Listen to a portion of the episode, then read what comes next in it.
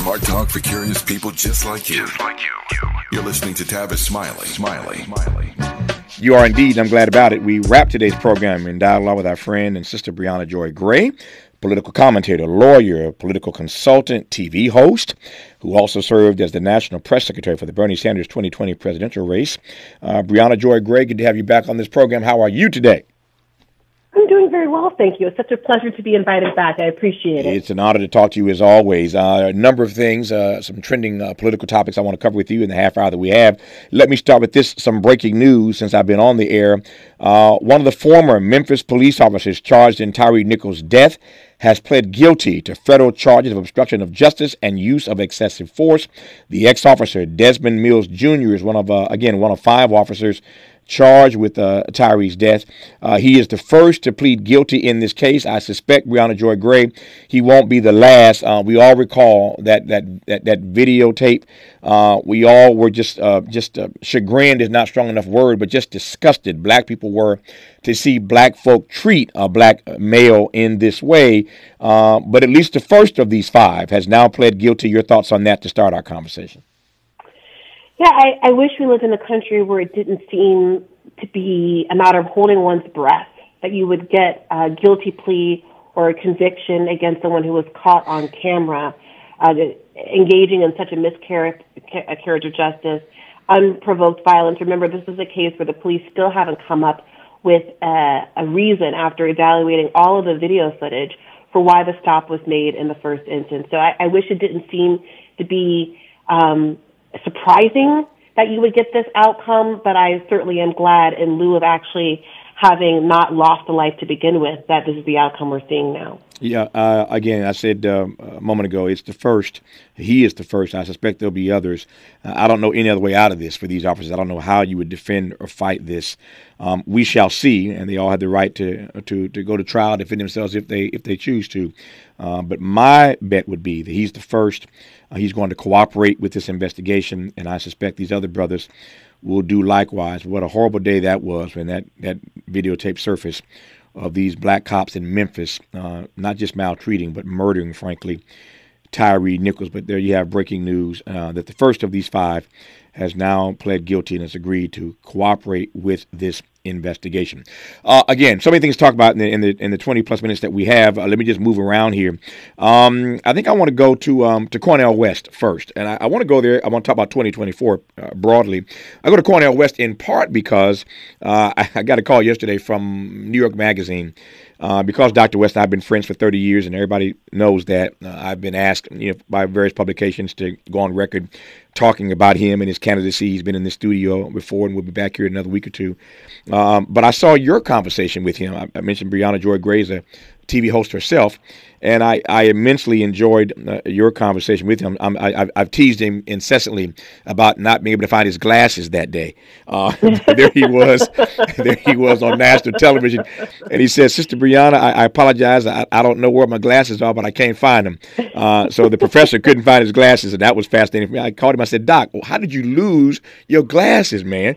But anyway, it was a great conversation. I enjoyed immensely. Um, what, what's your read of, of, of, of his campaign? And I, I ask it in part again because New York Magazine called me to fact check some comments that I made to them about a huge profile they have coming out in a couple days about Dr. West, and because I've written an op-ed um, that will be uh, running shortly, um, offering my thoughts about the way the Biden team is trying to crush these third-party candidates. Um, so, with all that as a backdrop, um, your thoughts about uh, Cornel West candidates for president? For president. Well, first and foremost, I'd say that I am enormously supportive of third party candidates. I think that part of why there has been so little attention from the Democratic Party to the interests of black Americans is because we are the most faithful ethnic group in this country in terms of voting overwhelmingly for the Democratic Party year after year. And we've seen that even when the Democratic Party is rather flagrant in its dismissal of our issues. I mean, in 2020, when there were millions of people in the streets in the United States and around the world uh, asking for justice for George Floyd and for to have real meaningful criminal justice reform. Obviously, we are just talking about Tyre Nichols. We got uh, the Biden campaign really leaning into the idea that we should fund the police harder, and we were asked to put put our issues in the back seat uh, because the trade-off, as it was explained to us by the Biden administration, was I might lose to Trump if you hold on to these values that you have or these policies that you want to push through electorally. And so, whatever you think about the merits of those kinds of arguments, the political consequence of it is that Democrats don't feel like they need to cater to the black vote in the way that you see them at times catering to the Latino vote, I think more strongly, in part because that's a more divided group in terms of uh, how they tend to vote. Mm-hmm. So, one, I'm very enthusiastic about uh, his independent run. There has been, there have been a number of issues in his campaign since it started, initially announcing with the Movement for the People's Party then switching to the Green Party, mm-hmm. um, adopting uh, Peter Daou, who was previously the campaign manager for uh, Marianne Williamson's campaign, then came over to Cornel West's campaign, and who was now left again. And I do think that some of those personnel issues and some of those party shifting choices have occupied a bigger chunk of the conversation than his campaign itself. I think the campaign is really important, especially at this moment when you're seeing polls that reflect that uh, while Joe Biden enjoyed 58% of the Arab American vote back in 2020, he's now down to 17% because of so many people who are frustrated at his unqualified endorsement of Israel's um, retaliatory attacks against Palestine, which has now killed over 9,000 people, 70% of whom are women and children in Palestine. So Cornel West being the only candidate with a very strong pro-Palestinian message, it seems like it would be a really great opportunity for him to recenter his policies and to get a campaign boost. However, polls, again, these, this recent Quinnipiac poll seems to suggest that to the extent that Arab Americans are looking elsewhere for Joe Biden, and they mm-hmm. very much are, more Arab Americans are currently looking at RFK Jr. than Cornel West. So I'd really like to see some movement from his campaign, mm-hmm. trying to perhaps, you know, you know, make himself more of a presence at this moment because he really was made for this moment. And also getting out there more and figuring out a way to connect to a public who I think overwhelmingly are looking for options other than a Trump Biden rematch. Yep. Um, what do you make? I, I, think I can sense it given uh, your phraseology, but what do you make of, as you put it, Joe Biden's unqualified endorsement of Israel? Um, I stand with 18 humanitarian organizations who have called the status quo that existed before the horrific events of October 7th as an apartheid state. Uh, the people in Palestine, the 2.3 million of them, half of whom were children, were living in a situation where there was intense food insecurity, uh, very little potable water, water and electricity, and hospital supplies being already controlled by Israel. Um, these are people who had been pushed out of Palestine in 1948 in what is called uh, the Nakba in Arabic, and who have been gener- generations, multiple generations of refugees who live sometimes mere miles from where their ancestral homelands were, who aren't allowed to return. Um, this this is the foundational condition that we have to keep in mind. Um, and I, you know, I, I think that in the interest of peace uh, and safety for both Israelis and Jewish people in the diaspora and Palestinians and other Arabs in the diaspora. Mm-hmm. You cannot get there without addressing the underlying conditions. Israel is not going to bomb this third way out of the fundamental issue yeah. of having millions of people who are disaffected and displaced in this way, who ultimately, I think, have a, I, I strongly believe, have a real serious claim to uh, their self determination in lands that are currently occupied by Israel. There's some breaking news earlier in this program that I want to get your temperature on, take your temperature on it in a moment. Mm-hmm. Uh, Antony Blinken, our Secretary of State, we're told by the White House, uh, is demanding, asking the Israeli government to pause the bombing every and again. Just pause every and again so we can get hostages out, pause every now and then so we can get uh, humanitarian aid in it, it's almost ridiculous to read a statement like that, asking them to pause here and there, uh, rather than calling for a ceasefire or de-escalation. We'll get Briahna Joy Gray's take on that. Uh, we mentioned Cornel West, but I want to get uh, her take on what the left's the progressive uh, option is in 2024. Uh, then we'll get her, t- uh, her take on uh, the drama inside the House of uh, the House of Representatives, or as I call it, the haunted house these days. Briahna Joy Gray is right now on Tavis Smiley. Unapologetically progressive. progressive. Unapologetically black. black. black. You're tapped into Tavis Smiley. Tavis Smiley. Smiley. Let's get back to more of Tavis Smiley right now. More Briahna Joy Gray, who you can see uh, on Rising. Uh, it's the TV show. It's called Rising on the Hill TV. Uh, and her podcast is called Bad Faith Podcast. She's a busy sister. Uh, Rising is a TV program on the Hill uh, TV network, uh, and Bad Faith is her podcast. And I'm glad she had a few minutes to spend with us. And speaking of a few minutes, that's all I have left. Let me let me make the most of the time uh, that Briahna Joy Gray and I have um, in this conversation. I mentioned a moment ago, Briahna, um, that uh, Antony Blinken news came out of the White House today that he is asking um, the state of Israel to pause, and that literally is their word, to pause the bombing here and there so that they can get humanitarian aid in and get the hostages out. Pausing the bombing is a far cry from ceasefire or de escalation to my mind, but how do you read it? Yeah, I mean, for some reason, the idea of calling for a ceasefire, even though 66% of Americans support it, and we've seen hundreds of thousands of people across uh, the world uh, demonstrating, asking for exactly that, including the thousands of Jewish protesters that shut down Grand Central Station uh, last week asking for a ceasefire now.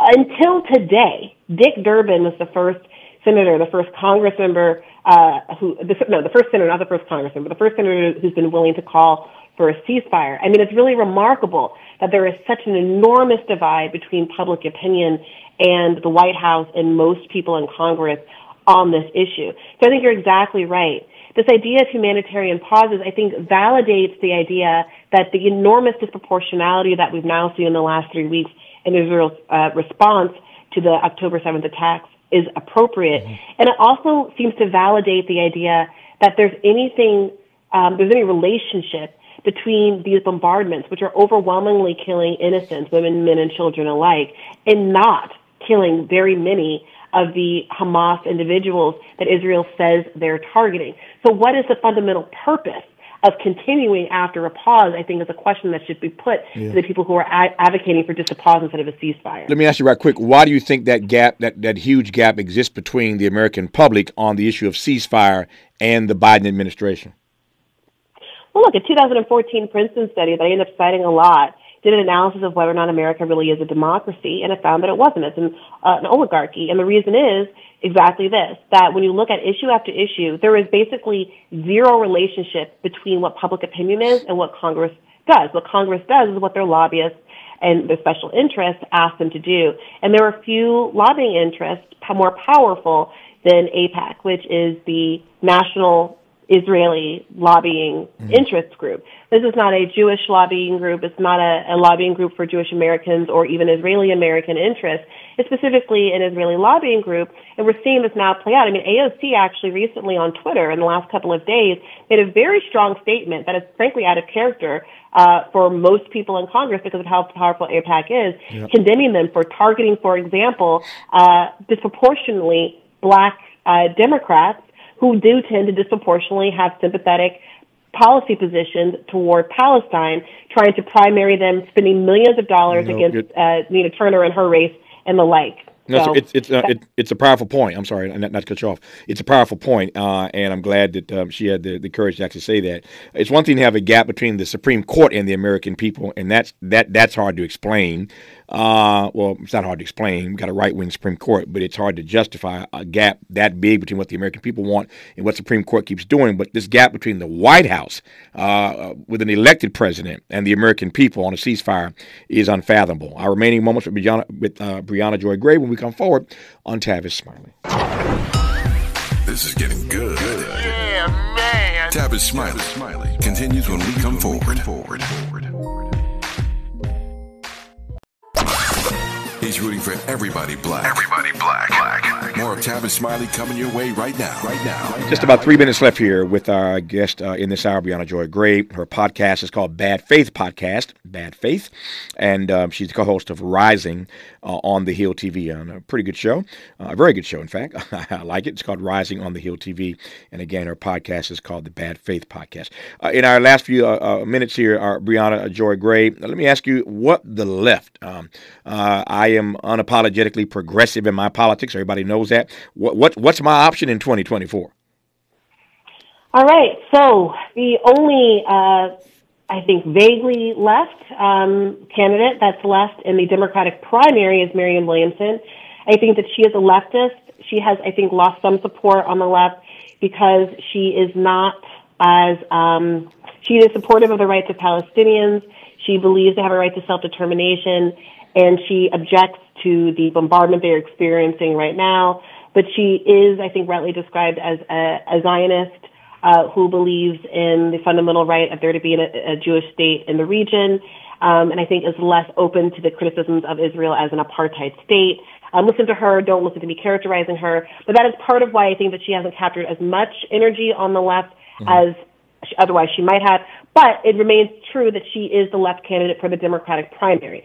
Now, after the Democratic primary is over, there is a question of what to do in the general election. And of course, you had uh, both RFK Jr. running as an independent and uh, Cornel West running as an independent. My understanding is that the Green Party will be putting forward a candidate as well um, shortly if it hasn't been announced already. So those are going to be your options look, the Green part of the criticism of, of Cornel West leaving the Green Party is the Green Party already has ballot access in a much larger number of states, and it's going to be difficult for Cornel West to catch up. Mm. So we'll have to see what happens in terms of the financial support he's able to get to get the signatures needed to get on ballots in the states that he needs to actually make a dent in this thing. But there is a huge appetite for an independent candidate, and I would love to see progressives across the country personally supporting Cornel West, and if Cornel West is not on the ballot in their state, whoever the Green Party puts forward. In the last 45 seconds I have, um, is Mike Johnson uh, too extreme to be Speaker of the House?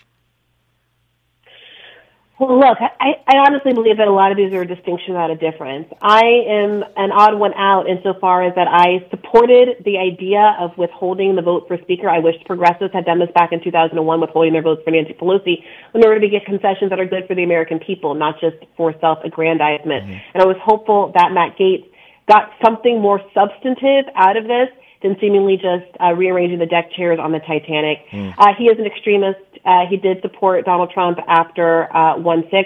I frankly do think that America's problems are bigger than 1-6, regrettably, at this point. So mm. I'm not sure what big, how much of a difference it really makes. Check out Briahna Joy Gray on our podcast, Bad Faith Podcast, and check her out uh, co-hosting uh, Rising on the Hill TV. Briahna Joy Gray, good to have you back on the program. All the best to you. Thank you for your time. Thank you. I appreciate it. Same good, to you. Good to have you on.